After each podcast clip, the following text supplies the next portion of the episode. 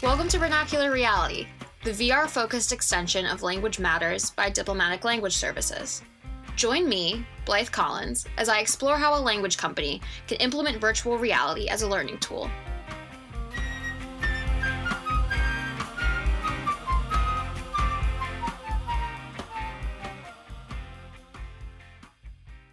Welcome back to Vernacular Reality. Today we have episode number three. It's just me and Sean here, and we are discussing a bunch of different virtual reality apps that he has used in the past, some features that he likes of each, and how each of these programs has influenced his VR work at DLS.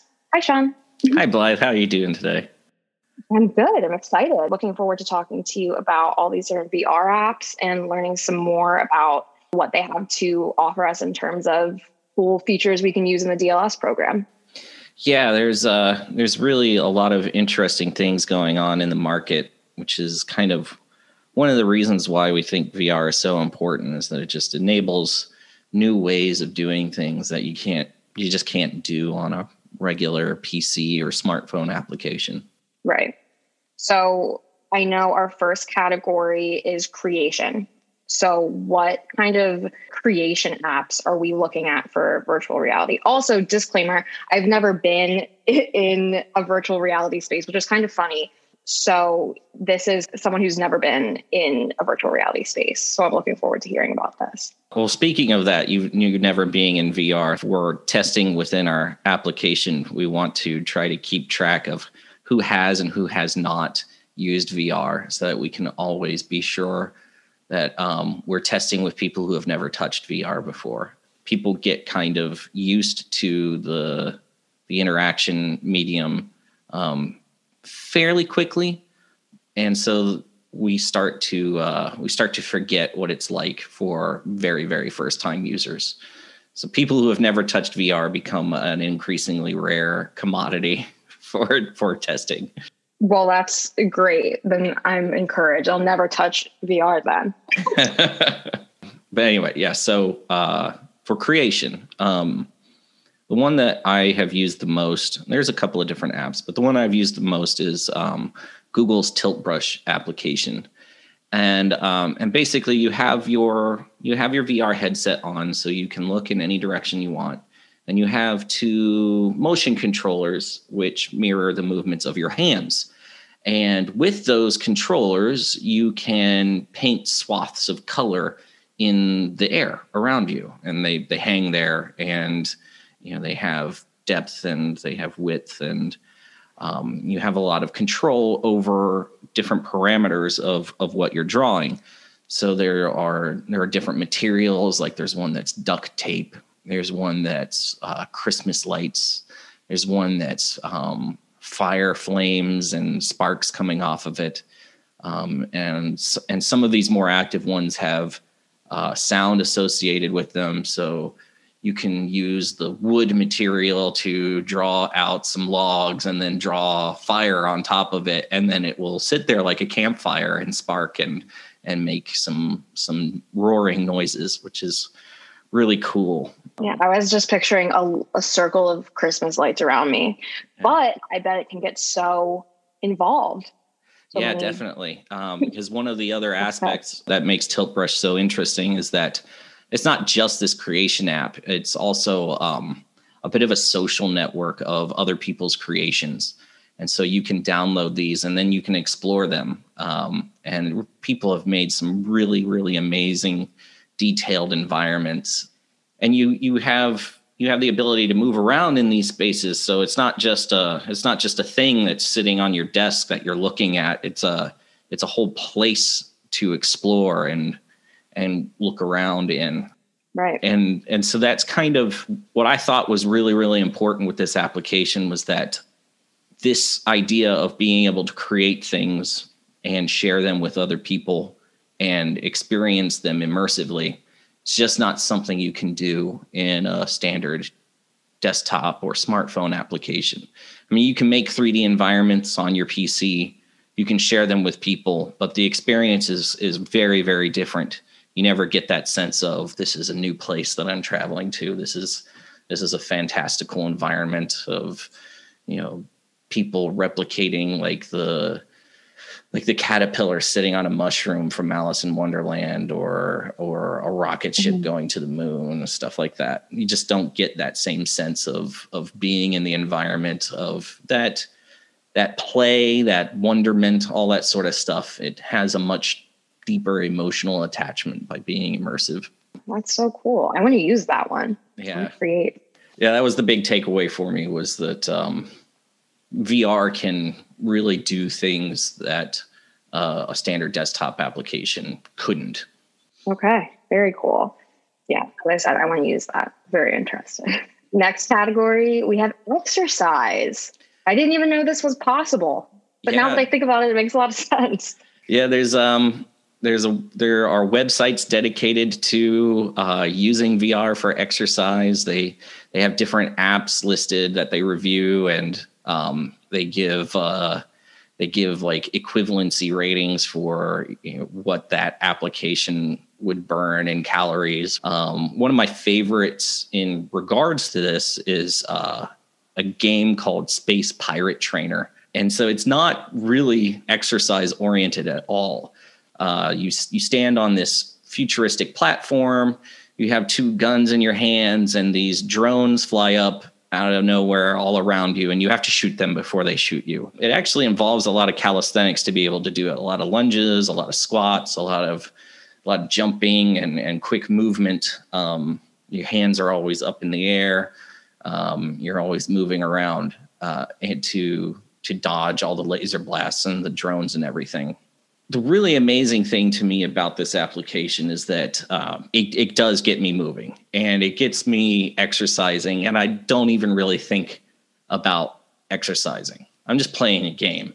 I'm having fun. I'm having a lot of fun doing it, and it's got great music to go along with the the scene. Um, and it just it's a it's very exciting and it's very engaging in a way that say running the same three blocks around my house would never have done. Yeah. Was it created with exercise being the um, point of it? Or is that just a, like a bonus? I think it was i think they leaned into it when they re- realized what they were making. Originally it was built just as a game um, but then early on in the development, a lot of people started talking about how much of an exercise it was. And so then the developers making the application really focused on not playing up the exercise aspect of it, but kind of tricking you into exercising, you know, making it so that you couldn't just stay in one place and and shield yourself, you know, in a corner or something like that. You're getting some sort of benefit out of this fun thing. Yeah. And I think that's another aspect of why virtual reality is so different from standard um, standard applications, is that we can use these technology systems to I don't want I don't want to say trick you, um, but kind of goad you and incentivize you to do things that you know you need to exercise, but how do we how do we get pe- more people to exercise?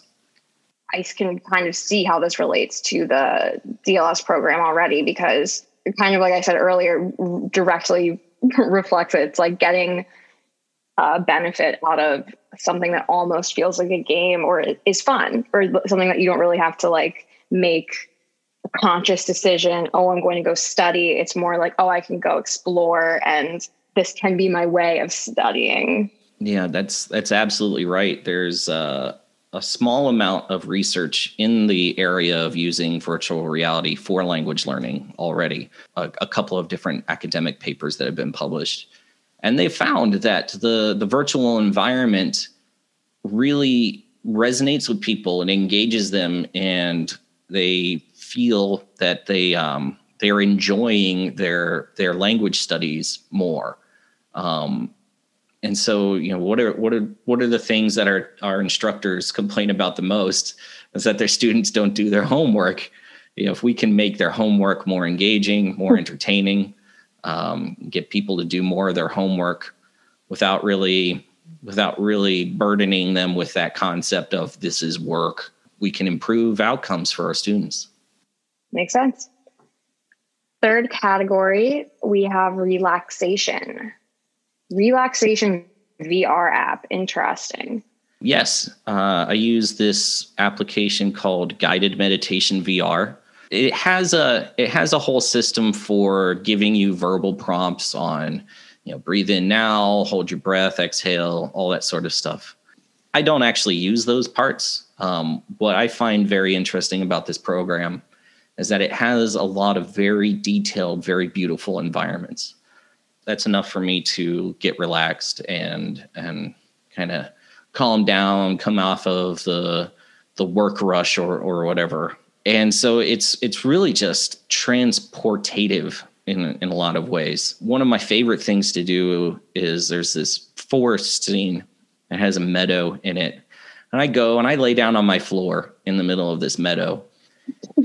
and here I am. I'm in VR. My, my wife has my wife has made comment on it about I came downstairs into the basement and I saw you just laying on the floor. What were you doing? so from the outside, I look completely ridiculous. But on the inside, what I'm doing is I feel like I'm laying in a field with you know wild grass waving around in the breeze above my head, um, staring up at clouds in the sky, uh, which is just something that I can't do right now at 34 degrees outside.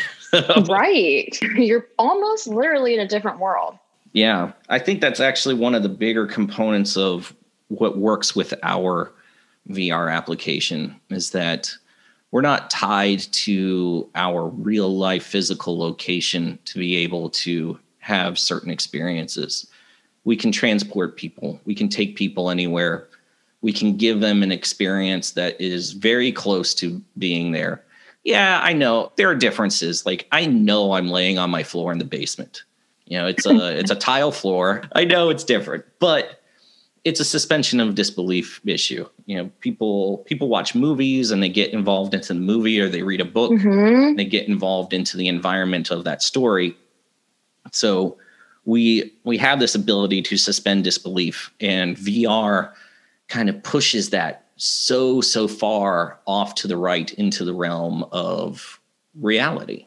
Um, one of my first VR experiences was uh, visiting a virtual Hall of Mirrors at Versailles. So this was really interesting. We, you know, I, I saw this without having ever been there. And then um, shortly after that, my wife and I took a trip to Germany, not France, but to Germany. And um, we visited some of uh, King Ludwig's castles. And at one of them, he replicated it. He um, he designed it after Versailles with its own mm. Hall of Mirrors.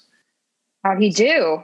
It, it was amazing. It was uh, to go from this space that I had only ever seen in photos, and then to only seeing it in virtual reality, and then to seeing a, a, a replica of it in real life. It was it was an amazing transition and and you, get this feeling of a spectrum of where photos or or videos on television or on your computer screen they're clumped together with each other on one end and then virtual reality and being there in real life they're clumped together over on the other end of the spectrum. That sounds so cool. I want to combine the tilt brush with the guided meditation scenery now. Yeah, that would be really cool. That's my ideal. So, moving on to our next category, I see we have a communication. Yes. So, since the pandemic, we've all been at home away from our our social spheres and one of the outcomes of that has been a lot of people have been using teleconferencing software not just for work but for social engagements. And that's both in desktop applications with Zoom, but also in virtual reality with applications like Mozilla Hubs, uh, VR Chat, um, AltSpace VR. Uh, some years ago, I had one of my first job interviews for a virtual reality um, software development job. And we did it in AltSpace VR.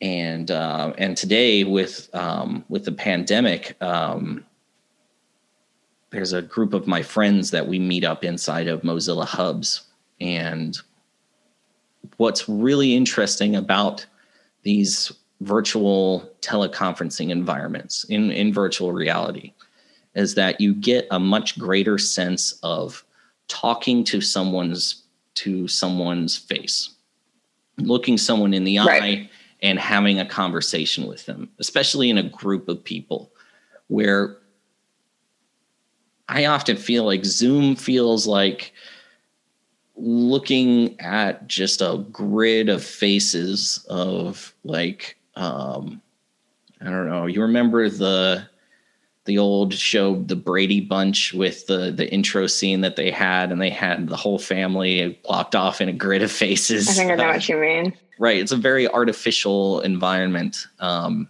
and software like zoom was designed for uh, for conferences for replicating the meeting the the office meeting room, um, which is not an ideal environment for congenial social interaction.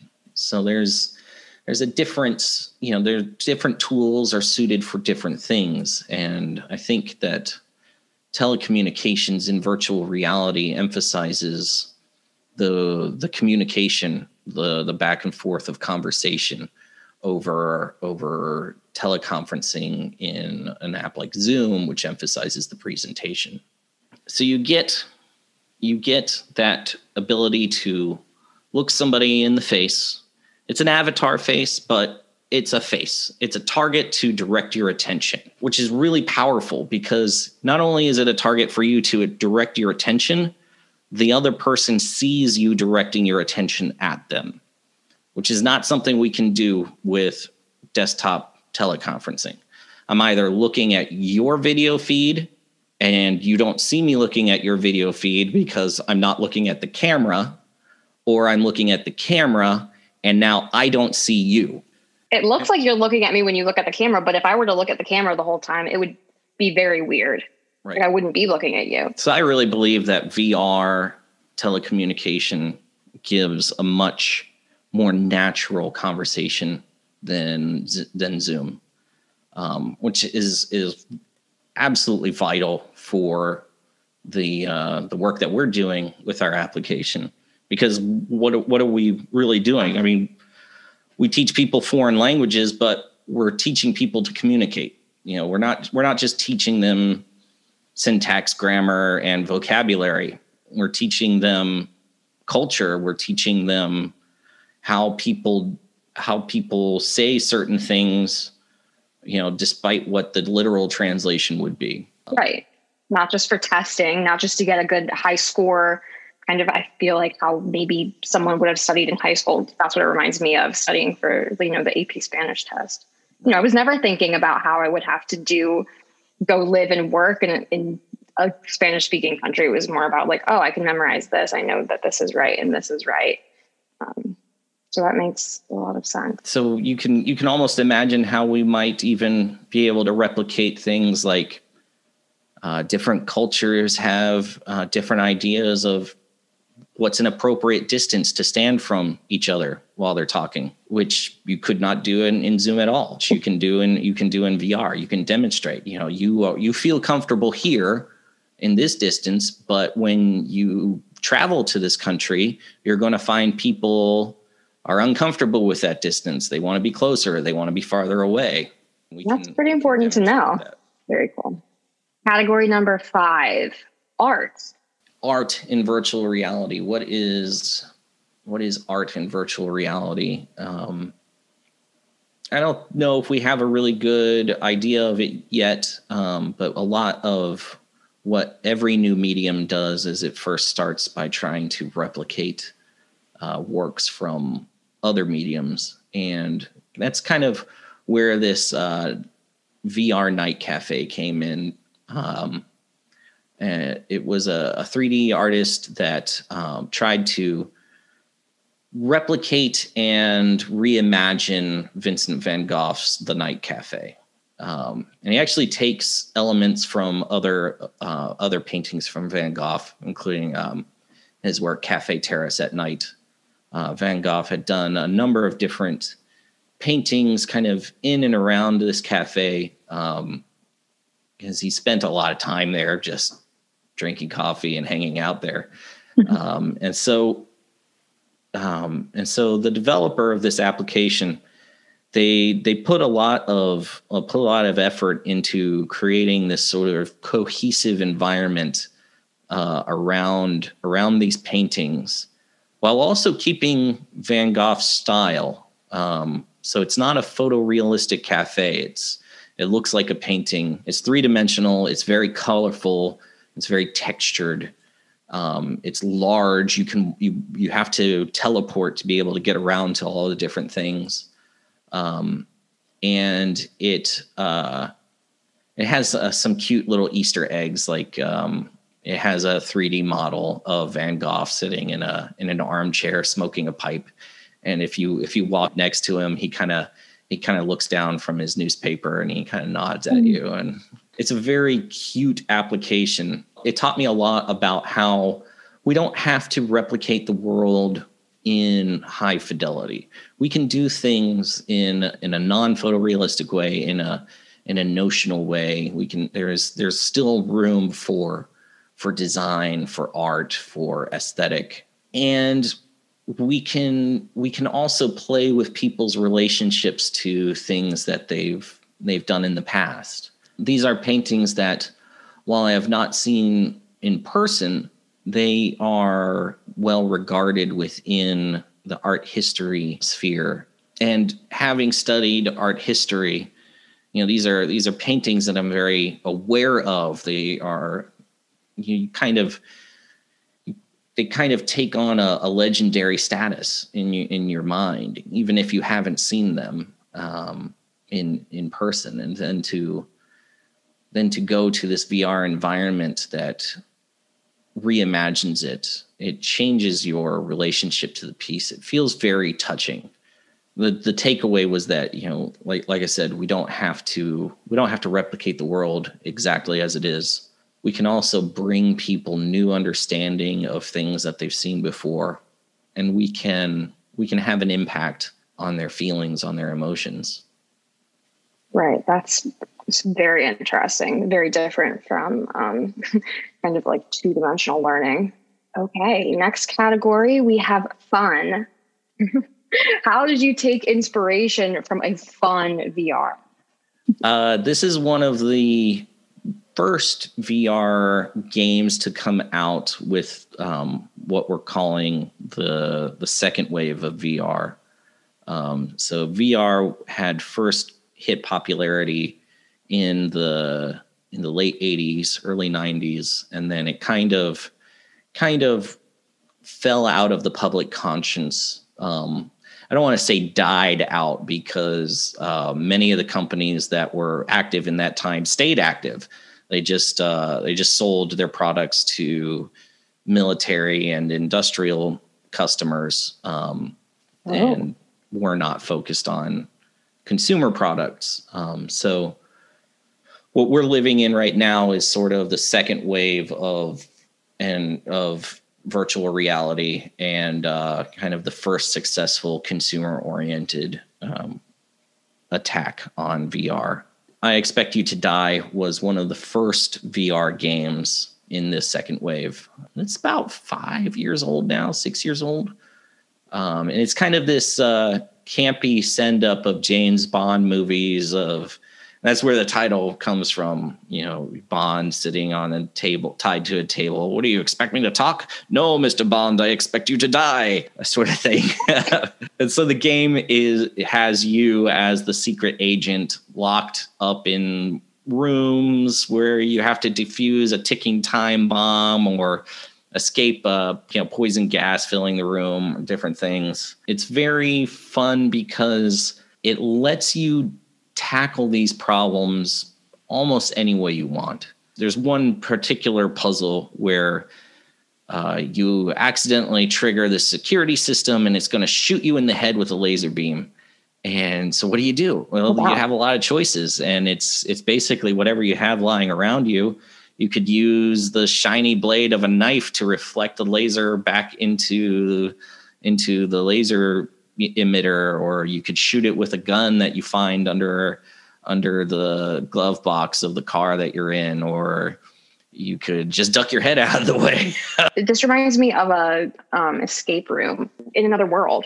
yeah, absolutely. It is absolutely the escape room sort of experience with these really, really fun, uh, really fun little um, tools that you can use along the way, little vignettes.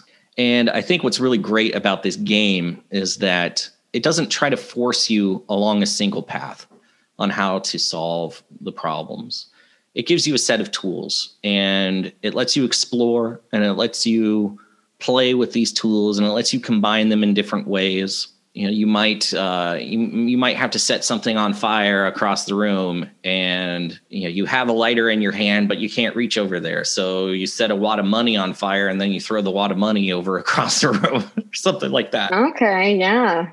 And with with my own user testing with uh, vr applications um, one of the things that we find is that people want to be able to explore. We've given them this tool that allows them to explore an environment to a far greater degree than they've ever been able to do with their desktop PCs. A lot of new companies to the virtual reality market, they start off kind of trying to replicate standard first person shooter genre video games.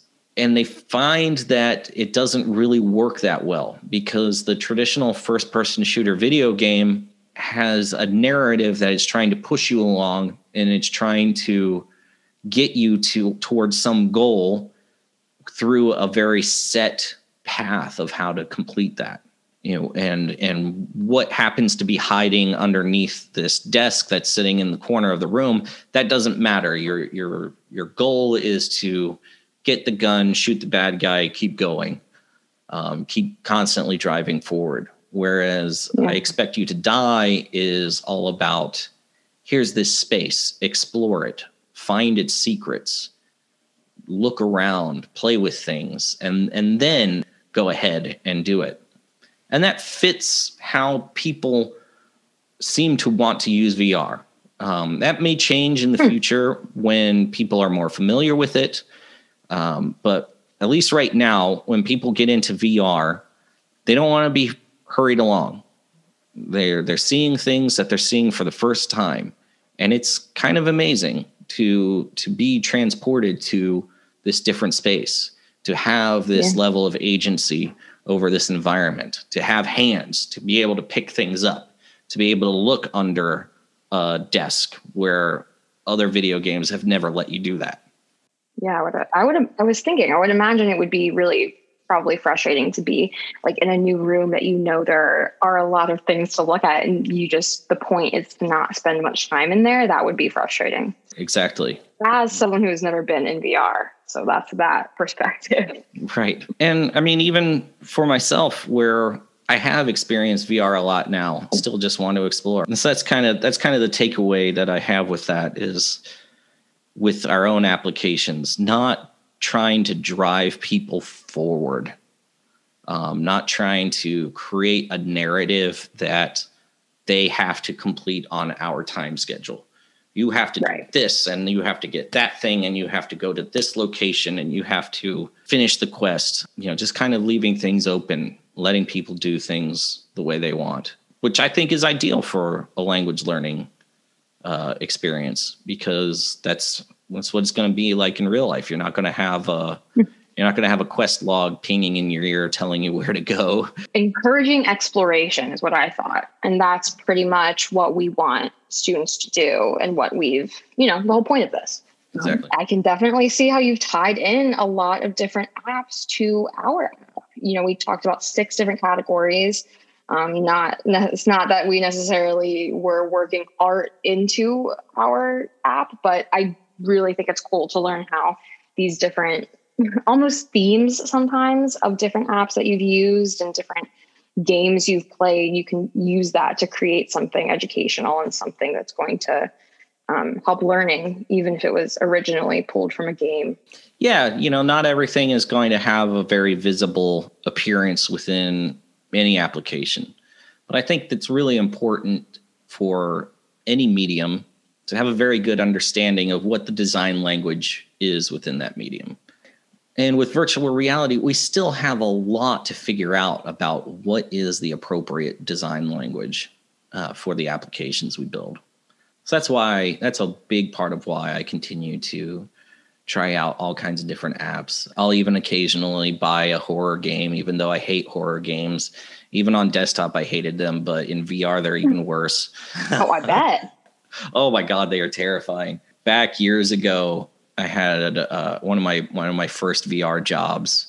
We were partnering with another company that did biometric devices, stuff like heart rate sensors and perspiration sensors. This was all marketed towards athletes to tell how their training was going. We hooked me up to the devices, and then we put me into a horror game. And the data agreed. I was scared out of my mind. Yeah. and uh, there was there was one point in the game where I actually dropped my controllers and I didn't realize it. I'm I'm still oh. trying to oh. do the things in the game and I'm freaking out because I couldn't make my hands do what I wanted yeah. because I was so terrified and I was so terrified I forgot I could take the headset off. So there's an example of something we don't want to do. I think there is something important there in terms of putting pressure on the user, putting putting the user into anxiety inducing situations. you want to give the user space to breathe. You never want to give them, you know, especially for a learning application where our goal is not to scare people. Our goal is not to give.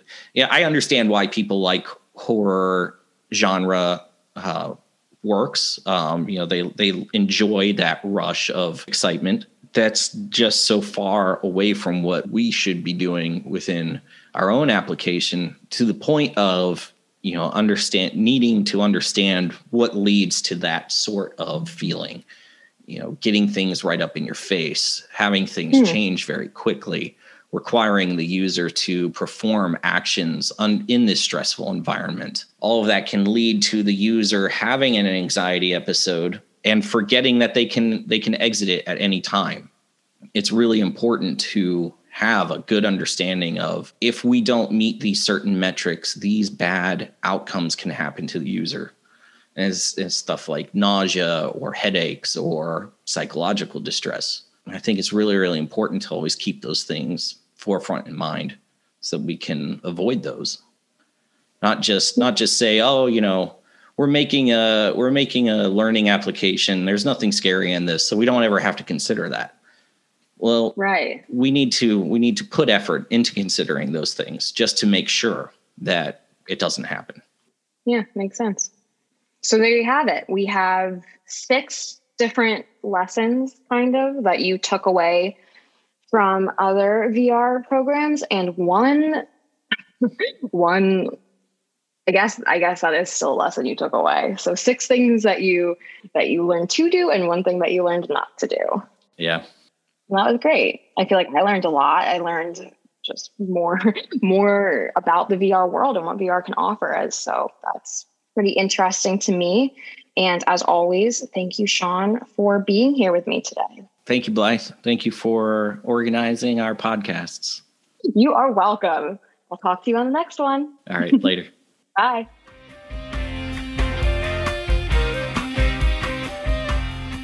Thanks for joining us for this episode of Vernacular Reality. I hope you'll continue the conversation with us by searching Diplomatic Language Services on Facebook and LinkedIn, following us on Instagram at DC Language, or tweeting us at DiplomaticLS.